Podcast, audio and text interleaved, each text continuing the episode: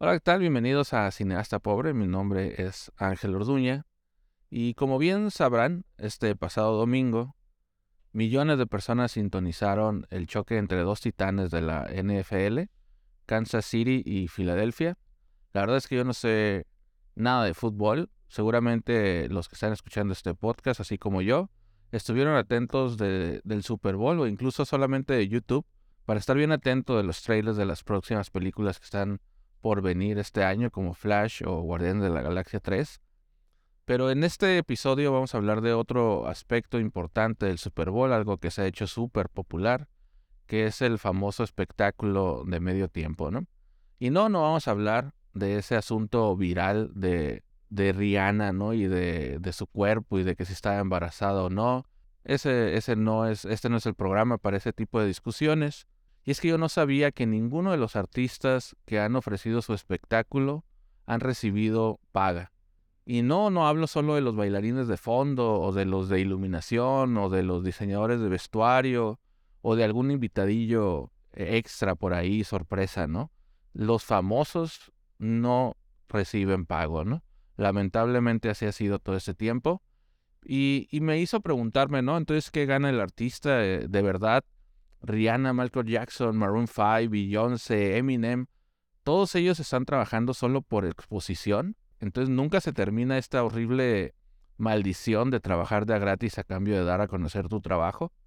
E, e, y, ese sí es un tema que aquí en Cineasta Pobre está como muy adecuado, ¿no? Y que hace mucho, mucho shock, ¿no? Yo, en cuanto escuché esta información, les voy a dejar un link a un video muy interesante que fue el que, del que del que yo saqué esta info y que la verdad bastante de este de la preparación de este programa viene de directo de ahí. Está, está muy padre.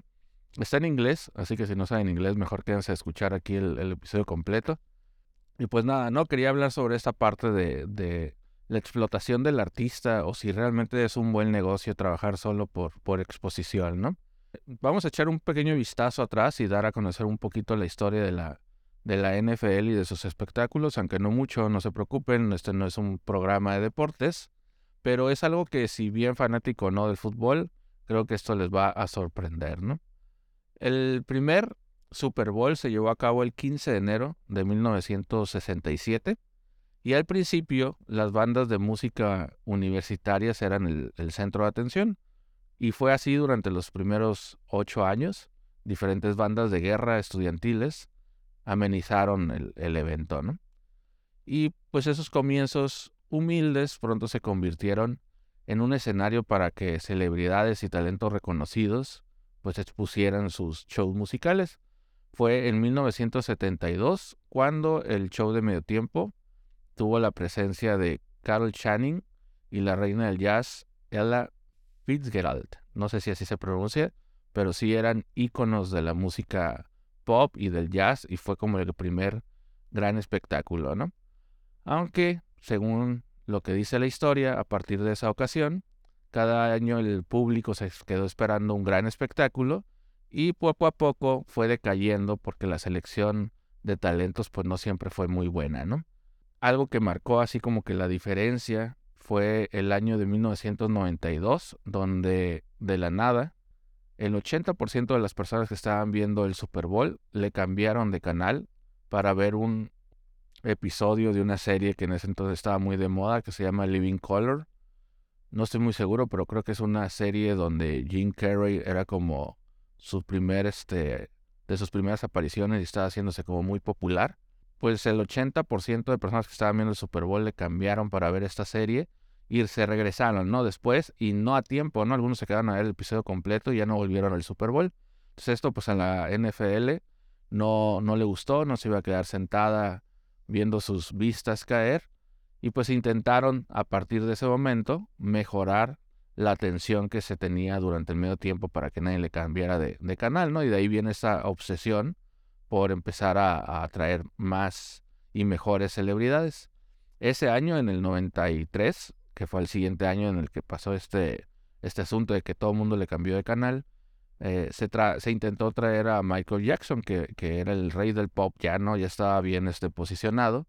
Pues todo el, el, equipo de, de, producción, el manager y los demás de Michael Jackson estuvieron negociando que se le pagara un millón de dólares por ese espectáculo e incluso a Michael Jackson se le negó pagar. No, la NFL no quería pagar a sus artistas, ¿no? Y, y se me hace como, como muy, muy impresionante cómo la NFL pues se, se mantuvo en esa postura. De la NFL y el Fritos o Frito Lay, que aquí es como sabritas, las papitas sabritas, llegaron a un acuerdo y le dijeron a Michael Jackson que si hacía el show, le iban a donar 100 mil dólares a una organización de beneficencia. Y es una organización de la que Michael era, era parte, ¿no? Que es como, ah, se llama Help to the World Foundation, que es como a, la salud de mundial o sobre la hambruna, ¿no? Mundial.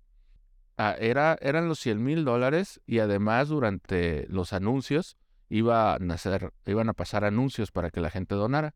Entonces, pues esto ya le gustó a Michael, pero pues sigue sin ser un pago, ¿no? Sigue sin ser para su salario, ¿no?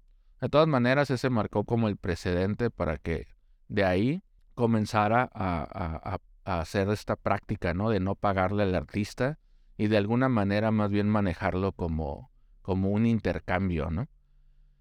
Eh, lo, lo impresionante es que Billboard informó que durante esos, durante esos 15 días después de que estuvo este show de medio tiempo, el, uno de los discos que estaba en ese entonces de Michael, que era Dangerous, subió del número 88 al 41 en la lista de los Billboards y vendió más de 50 mil copias durante ese durante esos días que se estuvo que, que eran muy frescos no al espectáculo no y de ahí, pues se viene toda esta gama de artistas que han tocado.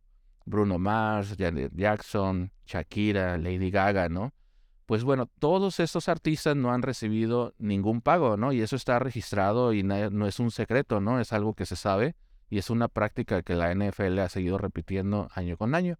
De hecho, una de las cosas que también me, impresionaron que se menciona en este video, del que les digo que les voy a dejar un link, es que algunos artistas como The Wicked supuestamente de su propio bolsillo puso 7 millones de dólares para que el espectáculo fuera exactamente como él se lo imaginaba.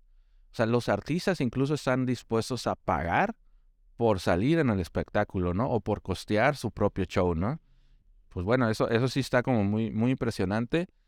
Cada vez como que me daba más sentido por toda esta atención que se le tiene a ese evento, pero seguía sin, sin, sin hacerme como lógica, ¿no? Que un artista siguiera trabajando de a gratis, ¿no? Uno pensaría que era ganar, ganar de ambas partes, ¿no? Y eso es algo que los creativos pues tenemos muy, muy presente, que lo sabemos muy bien, ¿no? Intercambiar tu oficio, tu tiempo, tus habilidades, tu energía, a cambio de exposición de tu trabajo. Y si estos super famosos artistas están dispuestos a trabajar de gratis, pues imagínense cómo se sienten los ahora sí, los, los bailarines, los diseñadores de vestuario, los extra, los que están por ahí de fondo, siendo parte del evento, ¿no? O sea, si, si The Wicked, Shakira o lo que sea, están trabajando hasta gratis, ¿qué moño se puede poner todos los demás que son parte del show, ¿no? Y, y eso es algo que, pues bien, todos los artistas este, sufrimos, ¿no? Y aquí hablaba en este video sobre este, esta situación. De hecho, mencionan eh, una, una bailarina que dio una entrevista para un reconocido eh, periódico donde cuenta cómo, pues no solo se trata de que, de que voy a trabajar de a gratis, sino que tuvo que ir como a más de una docena de ensayos, todos pagados por ella, y, no podía obviamente ni llegar tarde, tenía que desmañanarse, y pues bueno, si no tienes la fortuna de tener los ingresos para poder ir a esos ensayos y poder ser parte de los bailarines de ese show, pues entonces se va relegando las oportunidades que tiene un artista para formar parte de eso. Ya no solo tienes que ser bailarín, sino tienes que ser un bailarín privilegiado, ¿no? Que tiene facilidades de costearse ser parte de estos eventos, ¿no? Y, en esta entrevista lo que, lo que dice es que la NFL incluso recluta a estos diseñadores, bailarines y extras como voluntarios ni siquiera tienen un seguro, por ejemplo, si se lastiman durante el show. Y pues todo esto desafortunadamente, pues es un precedente para que siga pasando en otro show, ¿no? la NFL no es el único evento deportivo que podría tener un espectáculo musical, ¿no? Está el cualquier deporte, ¿no? El béisbol o lo que sea que llena estadios. Y pues si la NFL puede, pues porque otras divisiones del deporte no, ¿no? Y obviamente todos sabemos que si por tus principios te niegas a formar parte de este evento, pues atrás de ti hay otro artista que, que siempre está dispuesto a hacerlo por menos, ¿no? Y pues bueno, la, verdad es que no, no tengo estructurado un, episodio más grande, la verdad nada, es una pequeña reflexión que al mirar este video sentí las ganas de, compartir. Tenía mucho sin, sin hacer un, un, episodio, este va a estar cortito, nada, es como una reflexión. Y, y sobre todo ver qué, qué se puede aprender de, de, esto, ¿no? Y seguramente voy a tener un seguimiento de este episodio, voy a seguir hablando de este tema.